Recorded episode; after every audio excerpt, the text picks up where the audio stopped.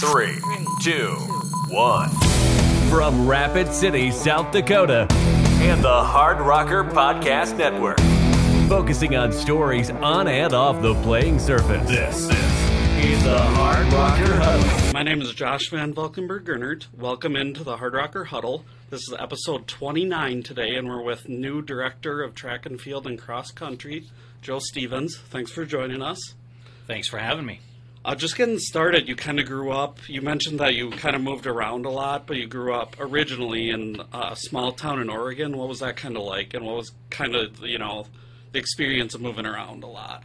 Oh boy, um, little town of Condon, Oregon. It, it uh, basically the only reason I was born there was because my mom couldn't make it to the Dalles, which is the only larger community in in the uh, you know, basically cow country of uh, north central Oregon there. And uh, yeah, she had to make a quick stop. And uh, um, fortunately, there was a nurse at the little clinic, and and uh, that's where that's where I technically say my home's at. We lived even outside of that even more. Um, um, my mom was a nurse uh, at that point, and um, my dad had a cabinet making business in this little town, and they did a lot of volunteer work for a lot of people in the area. And um, yeah, but it was it was uh, it was a simple life as a kid, uh, and then between my mom's profession, she had a desire to get into nursing, uh, administration, academia. Really became a lot of, of my life growing up. Um, so we moved probably four or five different times between there and high school as my mom got masters and PhDs and then ended up being uh, a college dean um, at, at several uh, universities across the country. And um, so, yeah, I, I think um, college and the idea of making a profession out of it because of you know my dad and mom's involvement in that area. I suppose at a young age it, it sparked an interest, and I could see see the value that that could provide to you know people group. And and um, when my dad got older, I saw the sacrifices that he made um, to help my mom in that area. Um, ended up, you know, selling his little business, and um, and he had a heart for people, and I think that's where I get that part of myself as a coach is is you know from my dad and my mom and those experiences, and um, my dad uh, spent a fair number of years as a like a like a pastor in small towns, and just helping you know poor populations that needed help, and um, just giving back and and so kind of folded all that at I think 17 years old. I knew I wanted to be a college coach. So, uh, but I think the world of academia was sparked in my mind as a profession at a young age. Um, and then you know those simple values that you get from living in a small town too. Sure. So maybe you mentioned kind of knowing early on you wanted to be a coach. You mentioned you know being around academia a lot. So initially, were you kind of thinking that maybe you wanted to teach at some point before you went to the coaching route? you know, that's funny.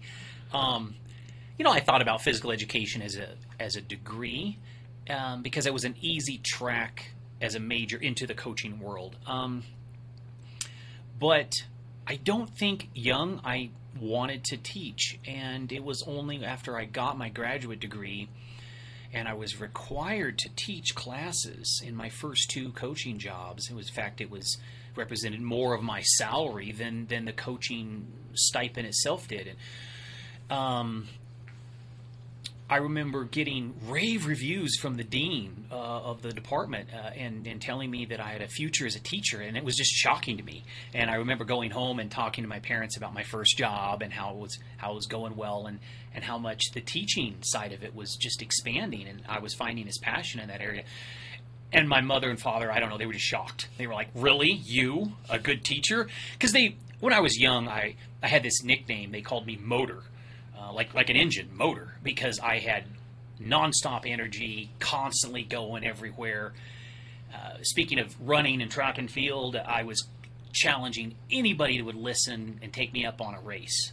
You know, on the playground, it was from here to the fence and back, and and I, I whether I won or lost, I was so competitive. And so, you know, being a teacher is you have to be methodical, and you have to be patient, and you have to have that that ability not only to disseminate information, um, you know, verbally, but also look for feedback and just be interactive and be relational. And um, I don't know. It's uh, I think that was it was a skill I, I found I had later in life.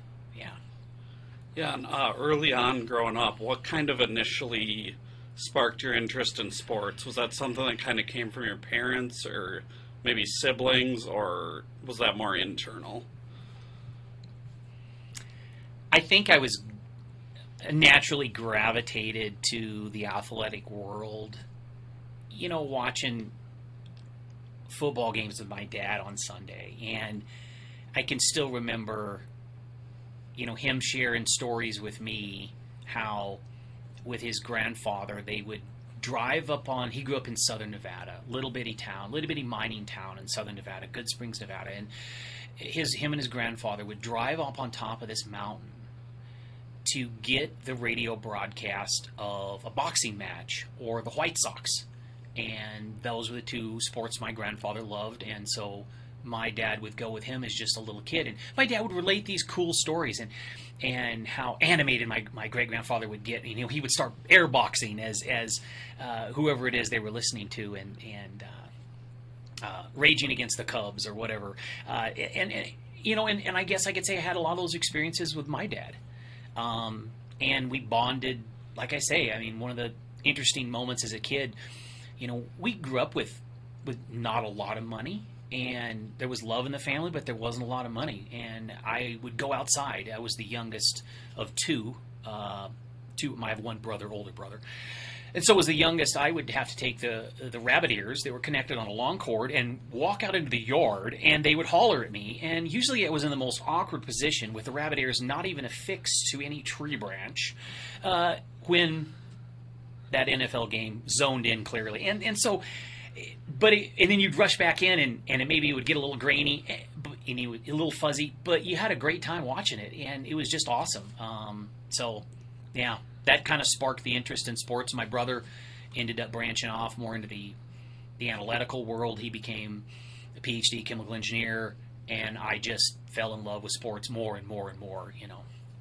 Sure, and you kind of mentioned that early on you were involved in multiple sports, but it was pretty I believe you said between your freshman and sophomore year that you kind of honed in on track and cross country. I think that's pretty rare, especially in high school, to not be involved in you know a bunch of sports. What was it that kind of drew you and made you fall in love with those sports so early on? You know, I'd play anything. It was very competitive. Um, probably ultra competitive when I was a kid, and um, I was the last one coming off the community sandlot playing baseball.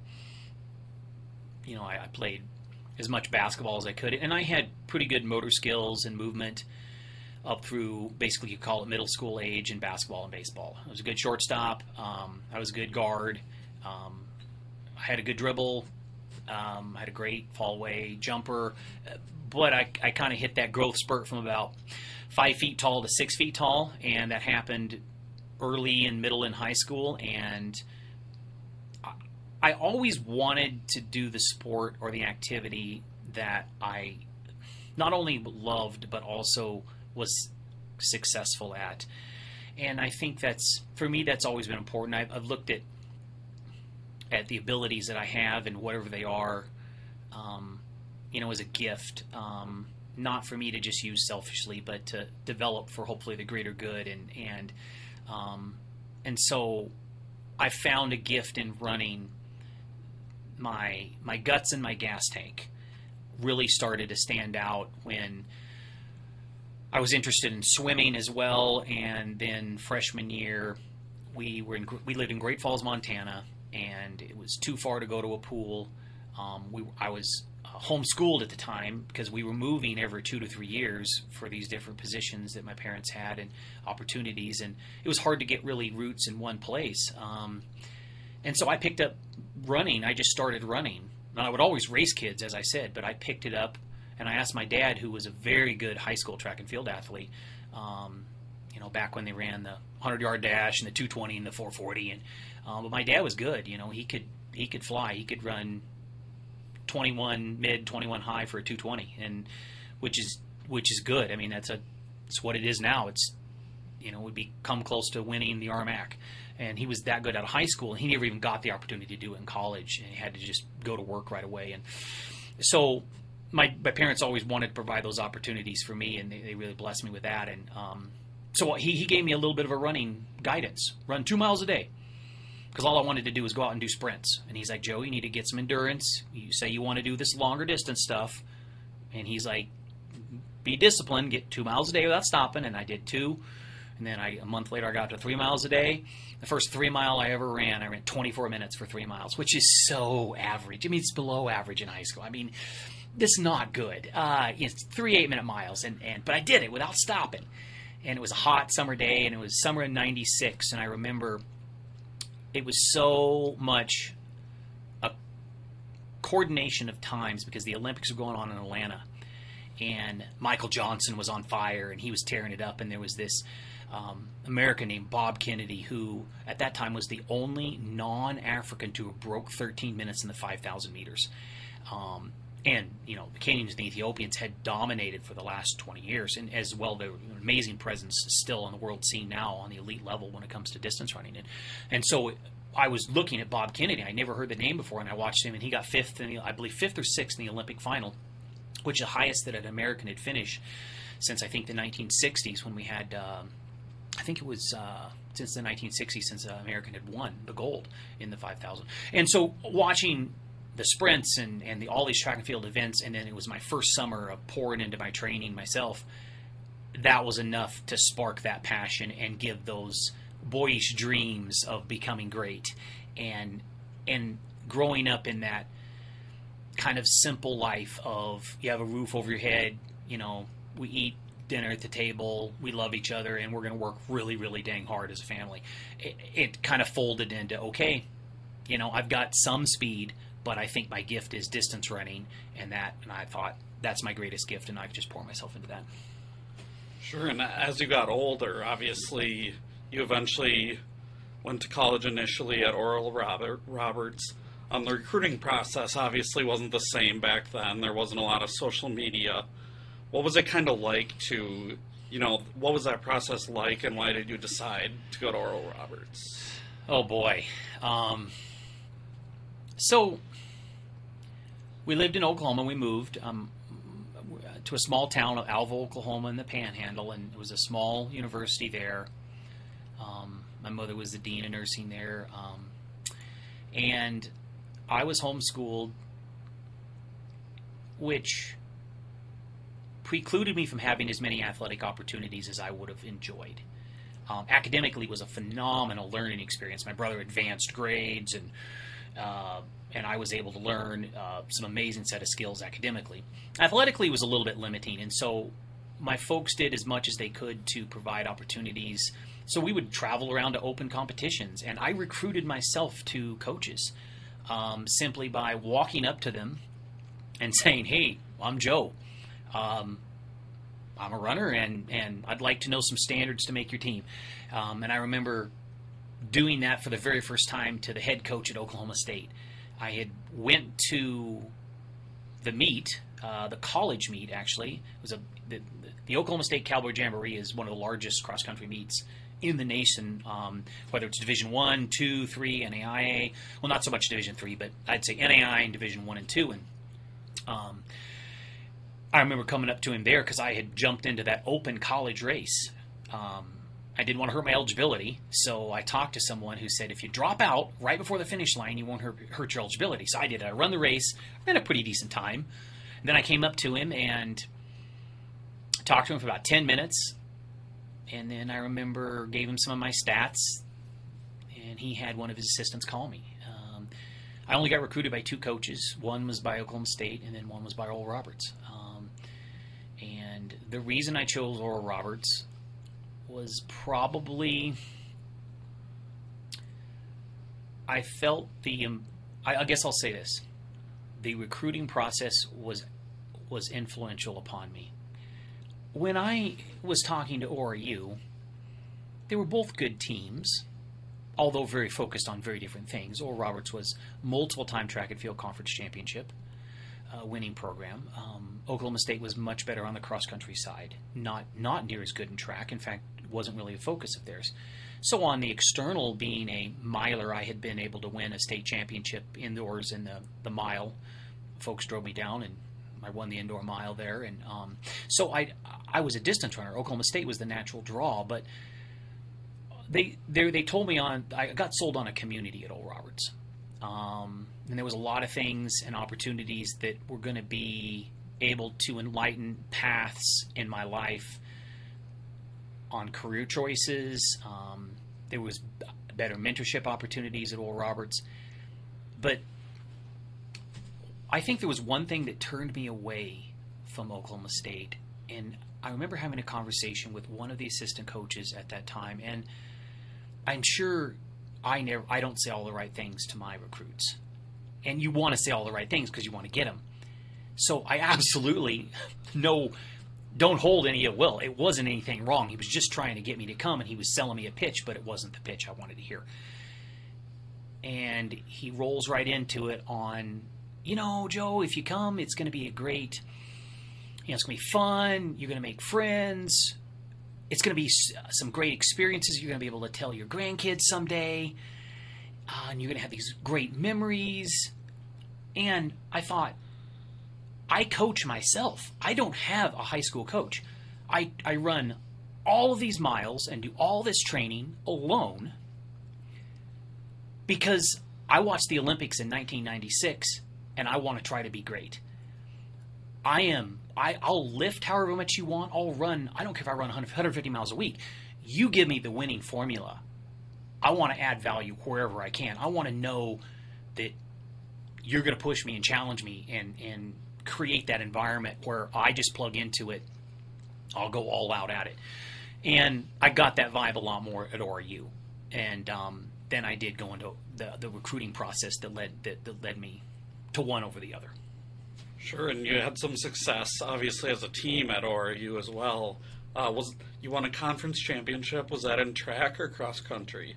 I was in track and field, yeah. And were you a pretty big part of that team, so to speak? Yeah, I mean, I was a freshman. Um, yeah, I remember being there at the meet, and um, I did not score points my freshman year. Um, one of the interesting things about that experience was I had a couple. There was only a we had a young team, and most of the freshmen, to my understanding, didn't make that conference meet. And there was only one freshman out of we had five pretty good guys come in that year. And there was only one of them that scored scored points. I think he was seventh in the 800. And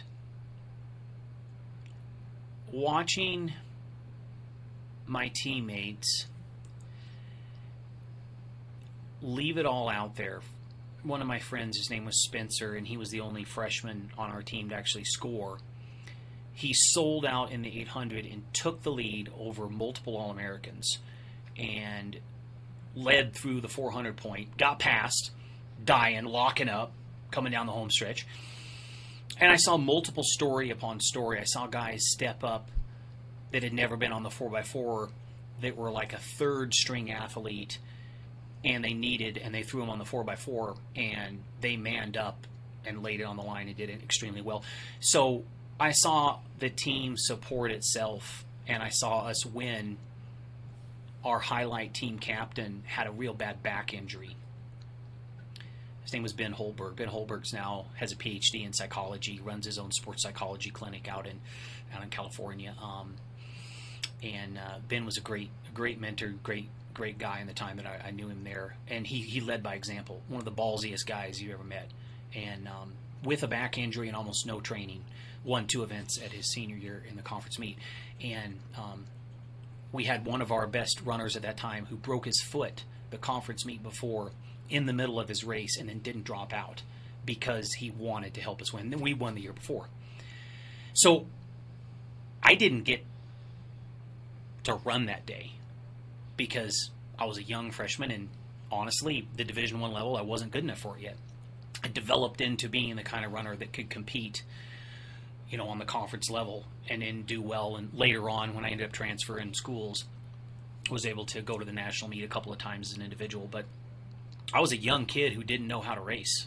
I was a homeschool kid with very little experience, and I needed to get faster and stronger. But what I pulled away from that was team matters, the buy-in matters, guts matter, heart matters, and all of this is bigger than yourself.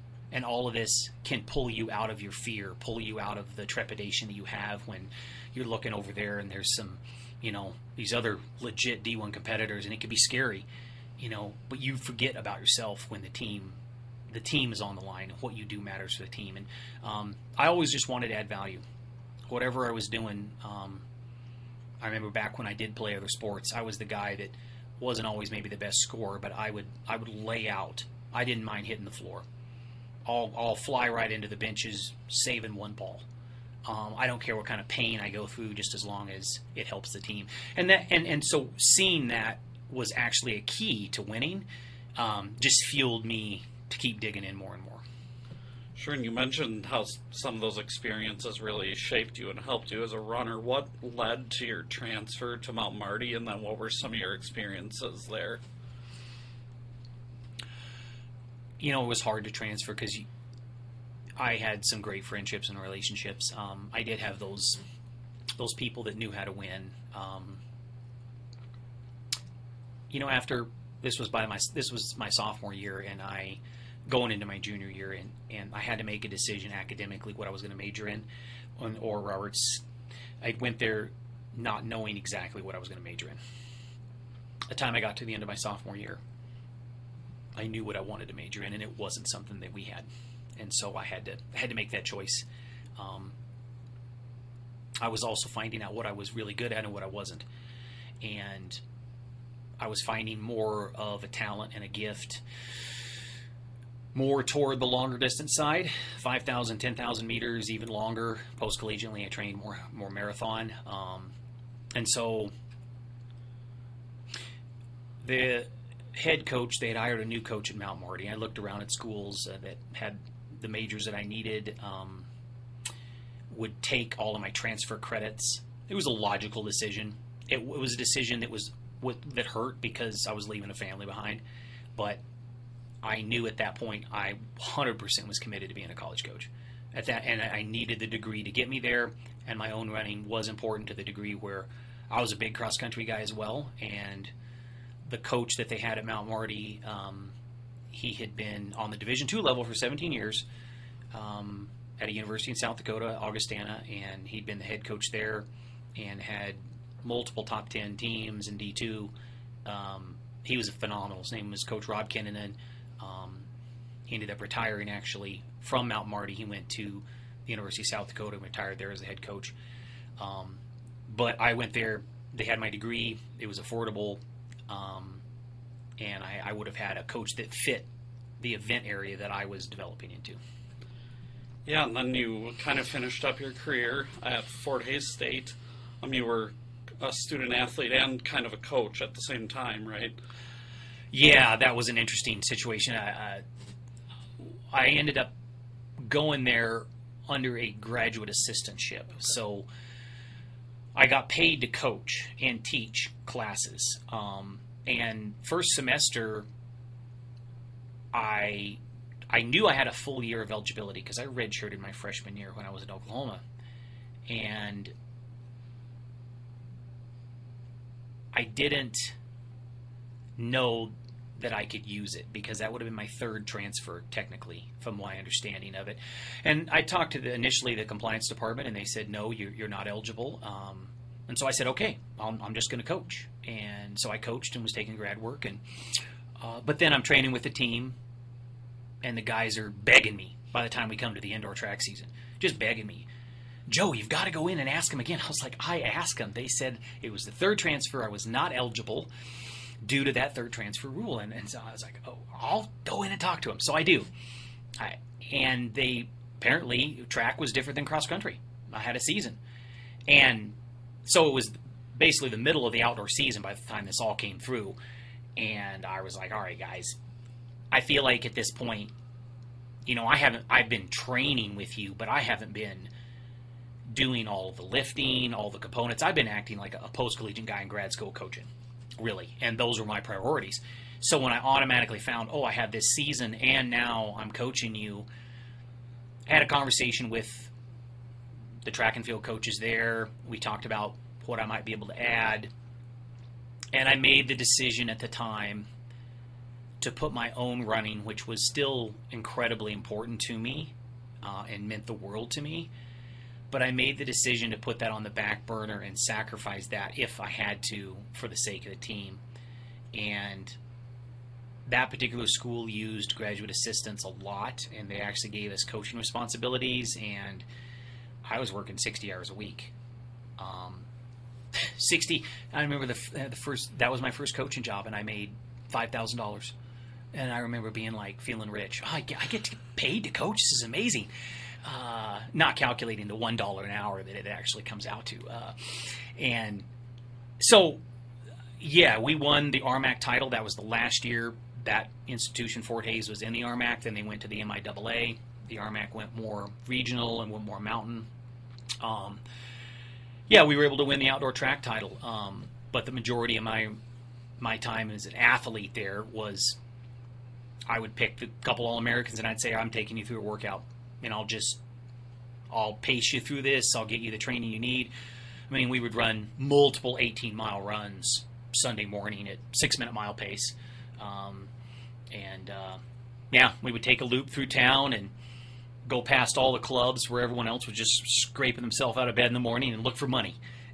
we'd always find like 20 bucks laying on the ground somebody dropped when they're coming out of the club. And, and it was like, yep, we're glad we're running. We're getting paid for this. Uh, so that was that was my job. Um, and that kind of led into my first coaching experience outside of grad school when I was a full fledged coach. Was I was offered in that immediate year while I was graduating. I was 24 years old. I was offered two head D2 jobs, and I turned them both down because of my experience at Fort Hays what I what I had felt coming from a pure student athlete undergrad experience and feeling empowered to be really an amazing athlete and as good as I could be. I'm not saying I was an amazing athlete. I worked really hard and I had some success, but um, having things tailored to really help a person develop to a graduate school where working 60 hours a week, taking over a full load of grad hours, and trying to run and compete, it was not a winning recipe it was it was a recipe for disappointment in one or the other area. And the one thing I noticed myself noticed about myself was I would sacrifice what mattered to me to help somebody else. And even though the running meant the world to me, I said, really, the heck with what I want. I'm here for you. I care about you. I want to see you reach your goals and dreams. And so I, I turned down these two head coaching job offers because I knew within myself I would always put the team first and my coaching first, and my running would suffer, and I would never have the chance to be as great as I could be. So, for literally the next five to seven years, I tailored my coaching experiences so that I could do both. And that's why I stayed as an assistant coach for as long as I did to allow my running career the best chance that I could really develop in that area. Sure. Earlier, you kind of mentioned that you knew you wanted to be a coach early on. I believe you said you were about 17. Did that ever, like while you were in college and running, did that ever kind of shift, or was there ever a point where you were like, maybe I want to do something else, or did it more just reinforce that you kind of that coaching was it? I, it completely reinforced it. That's a really good question. Um, I think experience has a great ability to shape us, and if you look at some by the choices that I made for academic reasons, and some by, you could call it, just the way things worked out. You know, I'm a person who, who you know, personally, I'm a person of faith, and I, I believe, you know, the Lord allowed me to experience some very frustrating experiences in college, coaching wise, due to transferring and having different coaches um, I transferred him out, Marty, for this guy that's this amazing distance coach. He leaves the next year and takes a legit job at USD. That's great. I supported him in that. That meant, in a sense, for my running, this was now pointless. And so, and we had a couple uh, part-time coaches, and the next year, and they did the best that they could, but one was a high school teacher and one was a math professor, and they were there a couple hours a week. So I didn't really have a coach. So I went through high school without a coach. I'm redshirted my first year. I've got a coach for sophomore, junior year, and then the remaining years, I've got workouts posted on the on the door, and I got to figure out how to interpret them and apply them and do them. And then when I'm in grad school, I'm finding out I'm loving coaching even more, and that's taking the precedent. So it wasn't tailored. My my experiences as they worked out, and if I could do it all over again, maybe I would do it differently. And I do think having one coach for four years would have helped my athletic career. 100%. Having one team, one set of relationships, one one program to buy into. I mean, the consistency of that is. We preach consistency as coaches all the time. Having that life balance and things in place and routines and boy, I was talking to Dan, our throws coach today, and we were talking about uh, athletes moving into that next level. And he said, you know, Joe, to be honest, I don't know too many throwers who don't come and work hard and consistently buy in for four years that aren't going to get a lot better. And that's a credit to how good a coach Dan is and throws. And but it also speaks to consistency. This, which is something as logistical structure, I just, I, I was, you know, unlucky and didn't experience. But in another aspect, I was very blessed to have gotten to see three different coaches, three different styles, three different ways of doing it, and and picked up this is how you structure a team culture, and this is how you don't. Here's some things definitely not to do, and here's some stuff that wow, I still carry that with me today.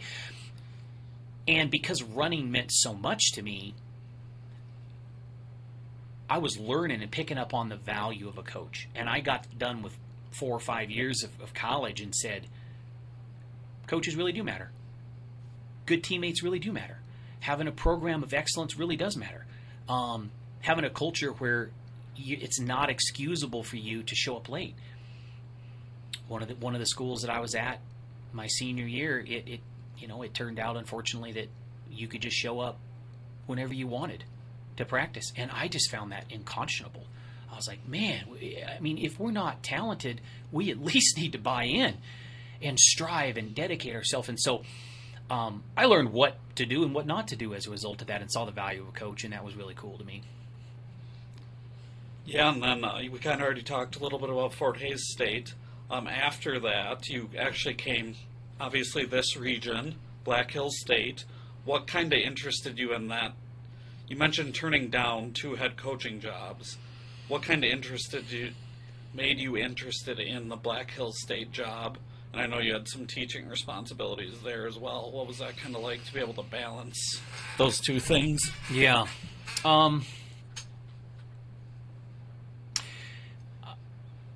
I went to a high altitude coaching clinic in northern Arizona, and I ran into Dr. Jack Daniels. He was the uh, one of the U.S. distance Olympic coaches. They started an Olympic training center down there for a couple of years, and and I just chatted with him a little bit and got into a couple of his um, symposiums, and I met Coach Scott Walkinshaw, who was at that time there was there was a break from one of the symposiums. you know, everybody obviously he's been drinking water and hydrating. Okay, bunch of track and field athletes. Some of us drinking too much coffee. Like I bring, I brought two coffees with me for this this podcast, um, and that's not my only coffee today, and it won't be. But I'm hydrating and I'm attempting to eat properly as well.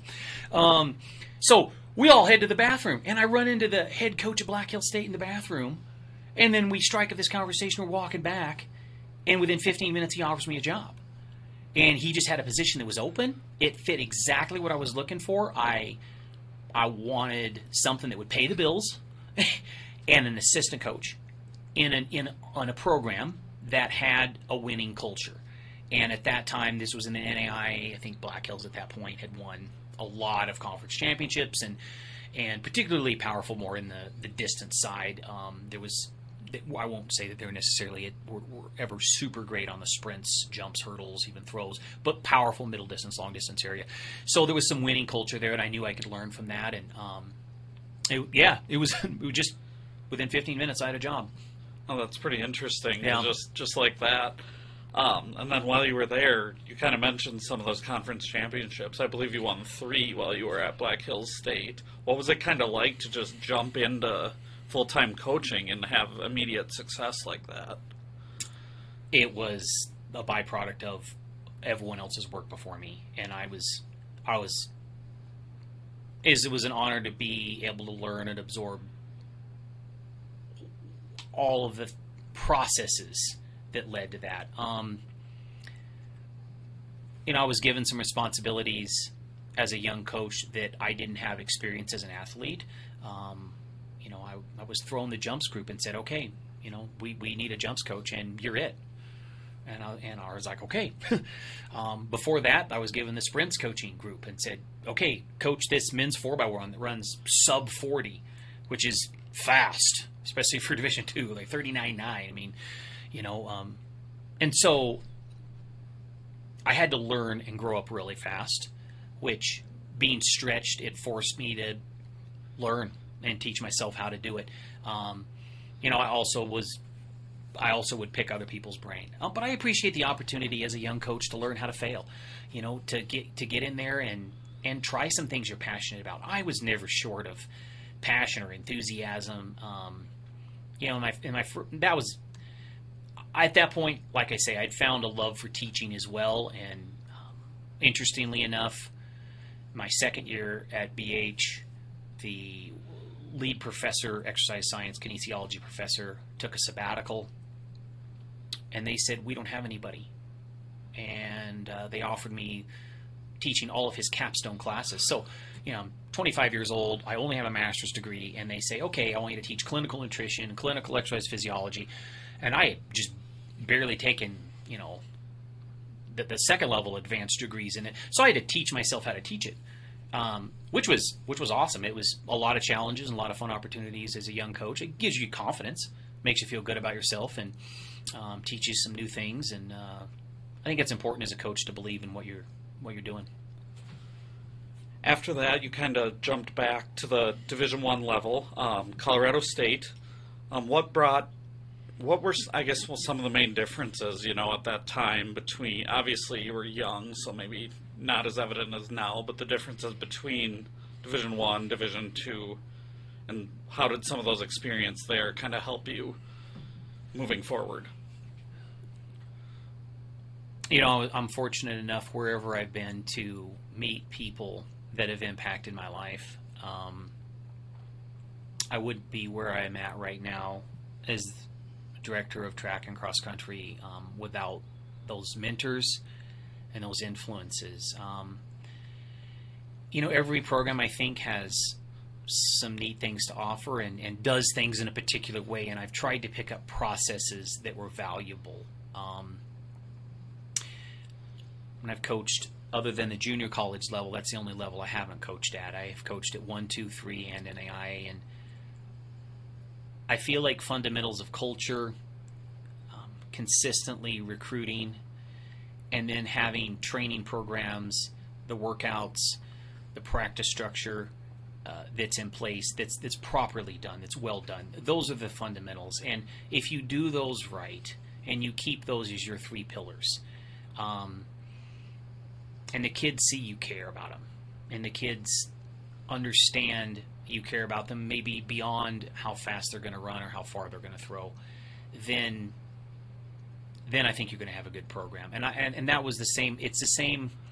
The Division One level represented a unique experience because I went there in 2008, 2007, somewhere in 2007. To I wanted to try to qualify for the Olympic trials.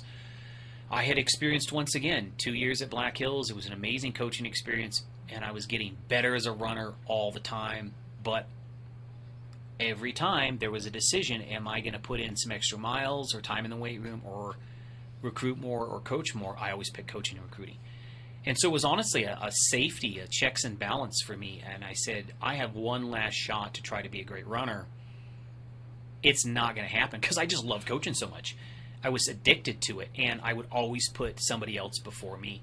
And so I quit and just trained and tried to live off prize money road races. And, and I met the head coach at Colorado State um, randomly in a sporting goods store.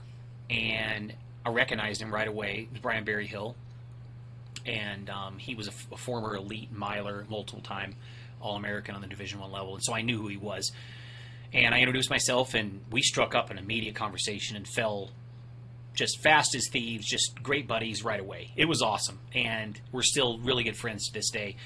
Um, but yeah, I worked with him for several years at CSU, and then went with him when he took the head job at the University of Wyoming. Um, you know, Division One has a lot of talent, and I think it's easy on the Division One level to say that's just where the most talent goes, or you can negative you can you can honestly think I think incorrectly I know incorrectly that talent's the only thing that matters. Um, if you don't have the buy-in on the Division One level, and if you don't have a good team culture, and you don't have training methods and workouts that are properly designed for those athletes, it doesn't matter how talented the kids you're going to get.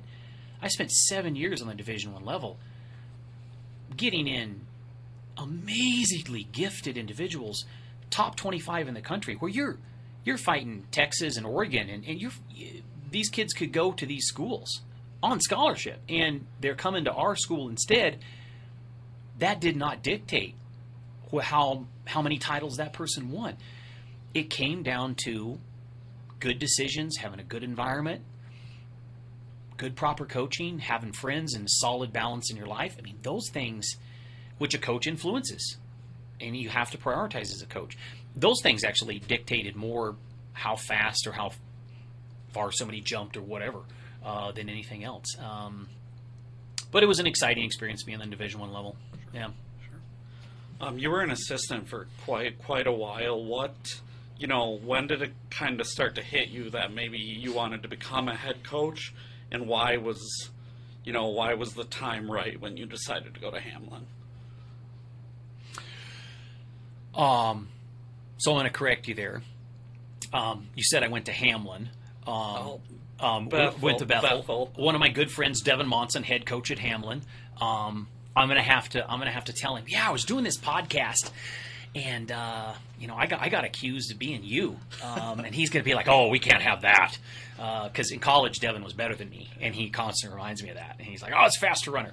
Um, no, those are those are good guys. The the MIAC conference is a good Division three conference. I got to be a part of there at Bethel, and um, um, you know what happened was I went to the University of Wyoming to be the recruiting coordinator. So 80% of what I'm doing, I did coach the distance runners, a lot of the distance runners at times, but that only represented, you know, 10, 20% of your hours. 80% of it I'm recruiting sprinters and jumpers and distance runners and, and our roster went from I think in the mid 70s to 110, 115 in 3 years. And the women's team went from one of the bottom teams in the conference to runner up in the conference. And uh, men went from being a one of the, definitely in the bottom half of the conference to being just a really good team. We we had a really good cross country team. Um, got a girl into NCAAs in cross country. So the team went from struggling to under Bryan Berryhill and, and, and whatever value I was able to provide, we, we, we bumped it forward. And but there needed to be some changes to take that program to the next level. I was I was hungry to move on and to take on more of a coaching role, recruiting coordinator. So I'm in my early 30s. I finally hanging up, hung up my spikes. I'm no longer pursuing my own running career. I'm full fledged, whole hog college coach, and I'm gung ho. This this new young coach to like be fired up to fully commit to it.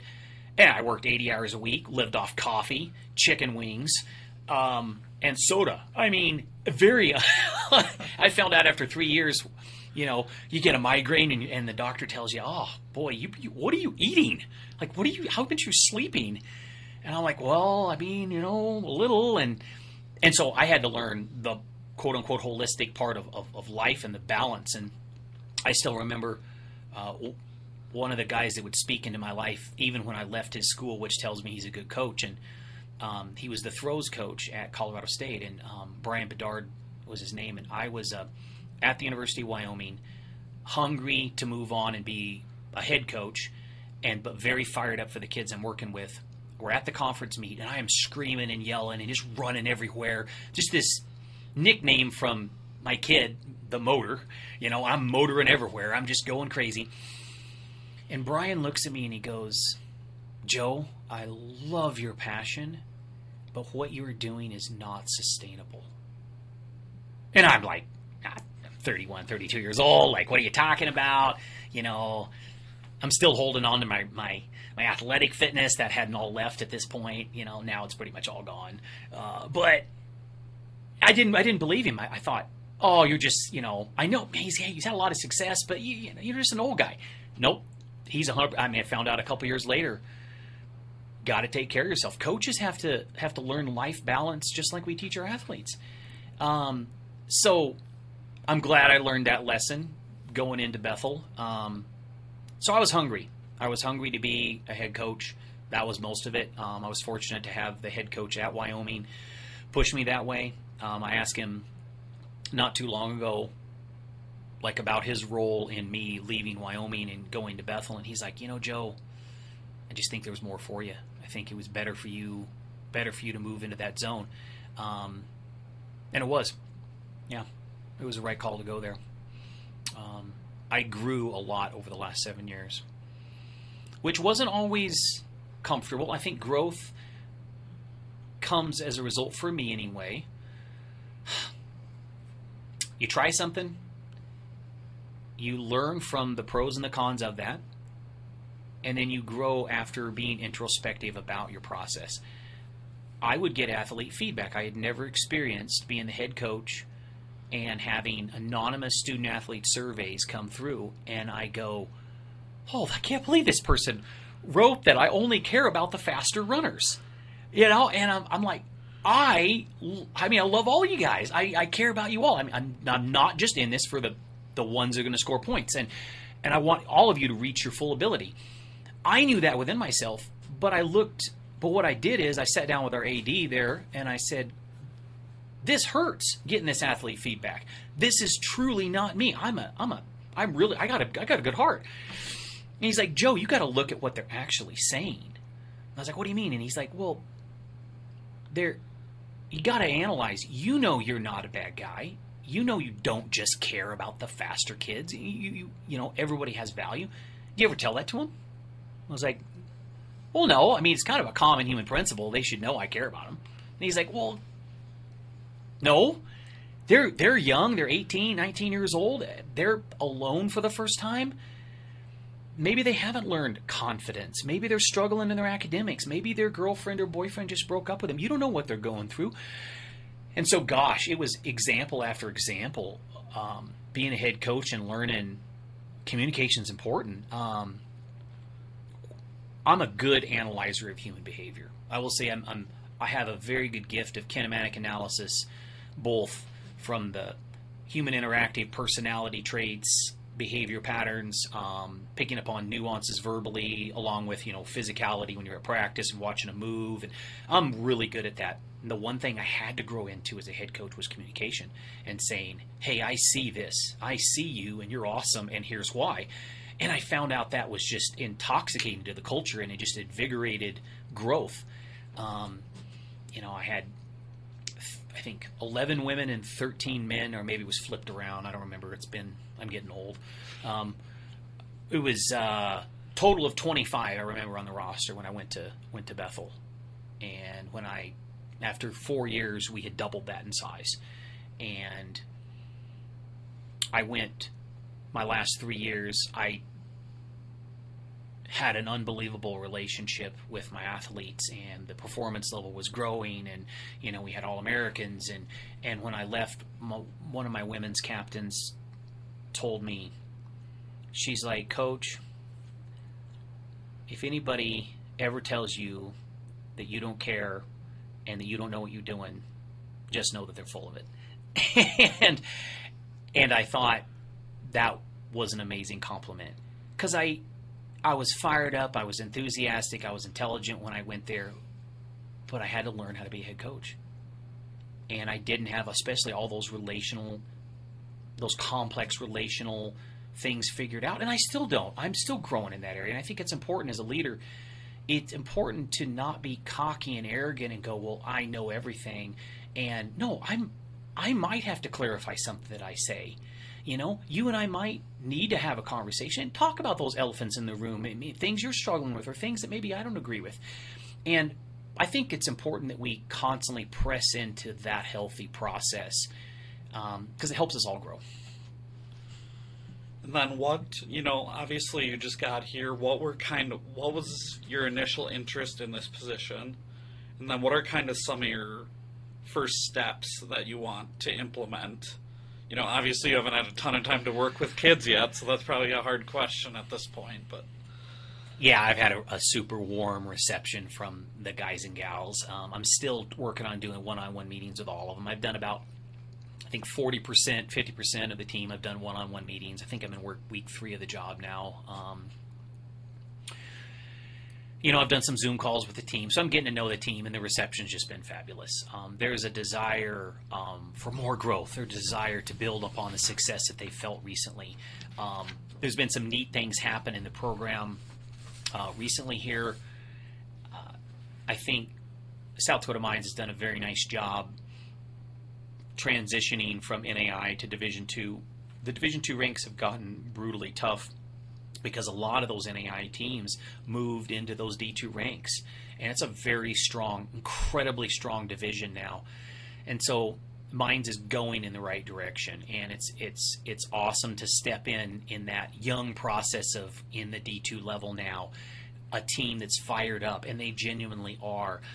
Um, I've got three guys coming back, for example, the cross country team, who I'm working on holding back almost uh, in a good sense, because I would rather have guys and gals that are so fired up that I've got to say, whoa. I mean, they're cranking 15, 16 miles a day, running 100 miles a week, and um, wanting to do crazy workouts. And, and my job is to hold on to that passion and just gently guide it. Um, I had one of the multi-event athletes that, that scored last year, which is hard to score in the RMAC. Um, Travis, he came by and and graduate student this year, and just an awesome guy, and just big smile on his face with energy and excitement. You know, and he's he's crushing training this summer. He's getting in the weight room and he's working on the technical. So so my athletes here are they're ready.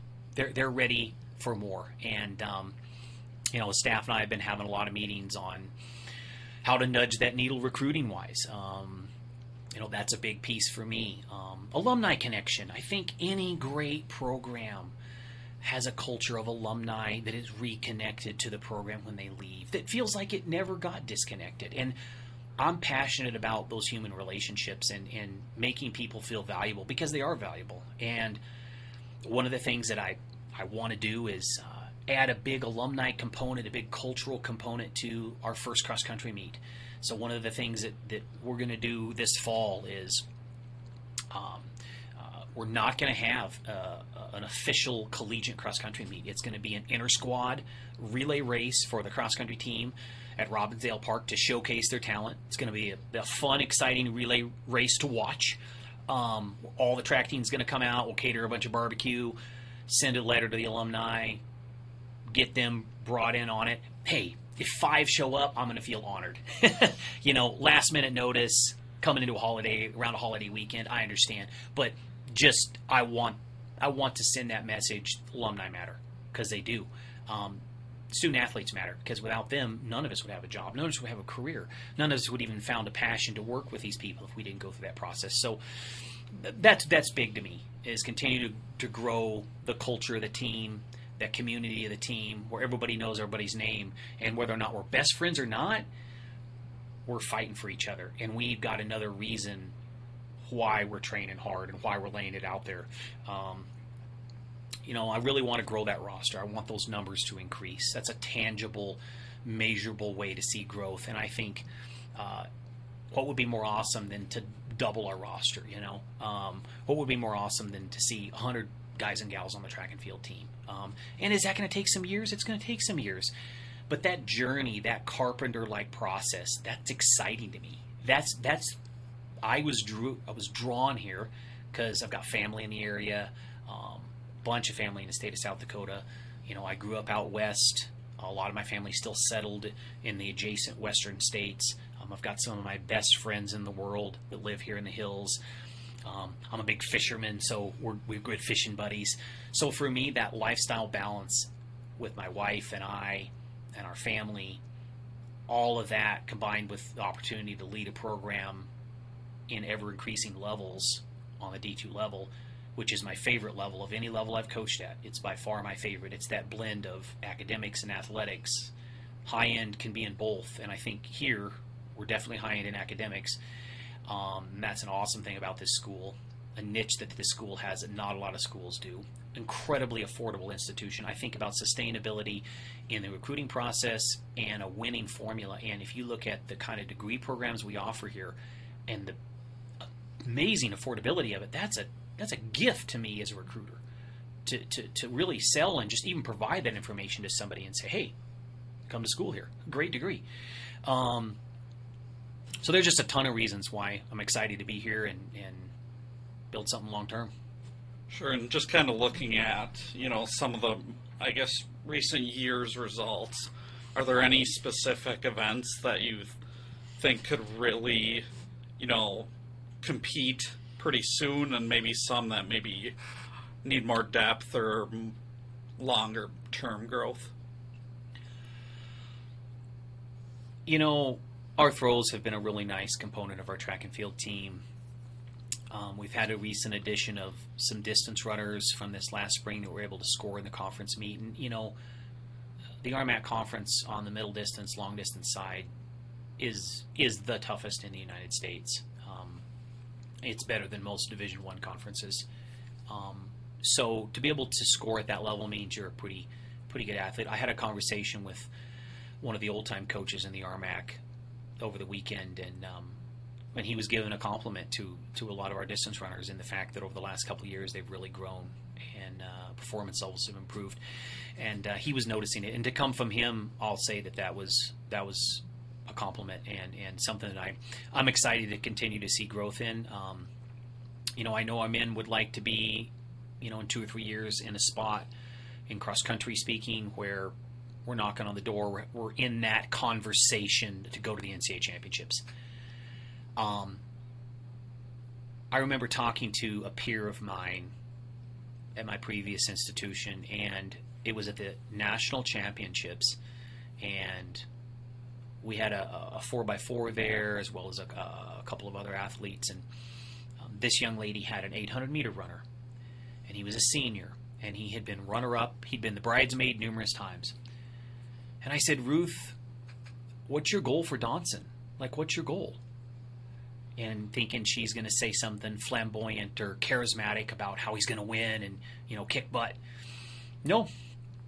She said very maturely, he's going to go out and he's going to put himself in a spot to win.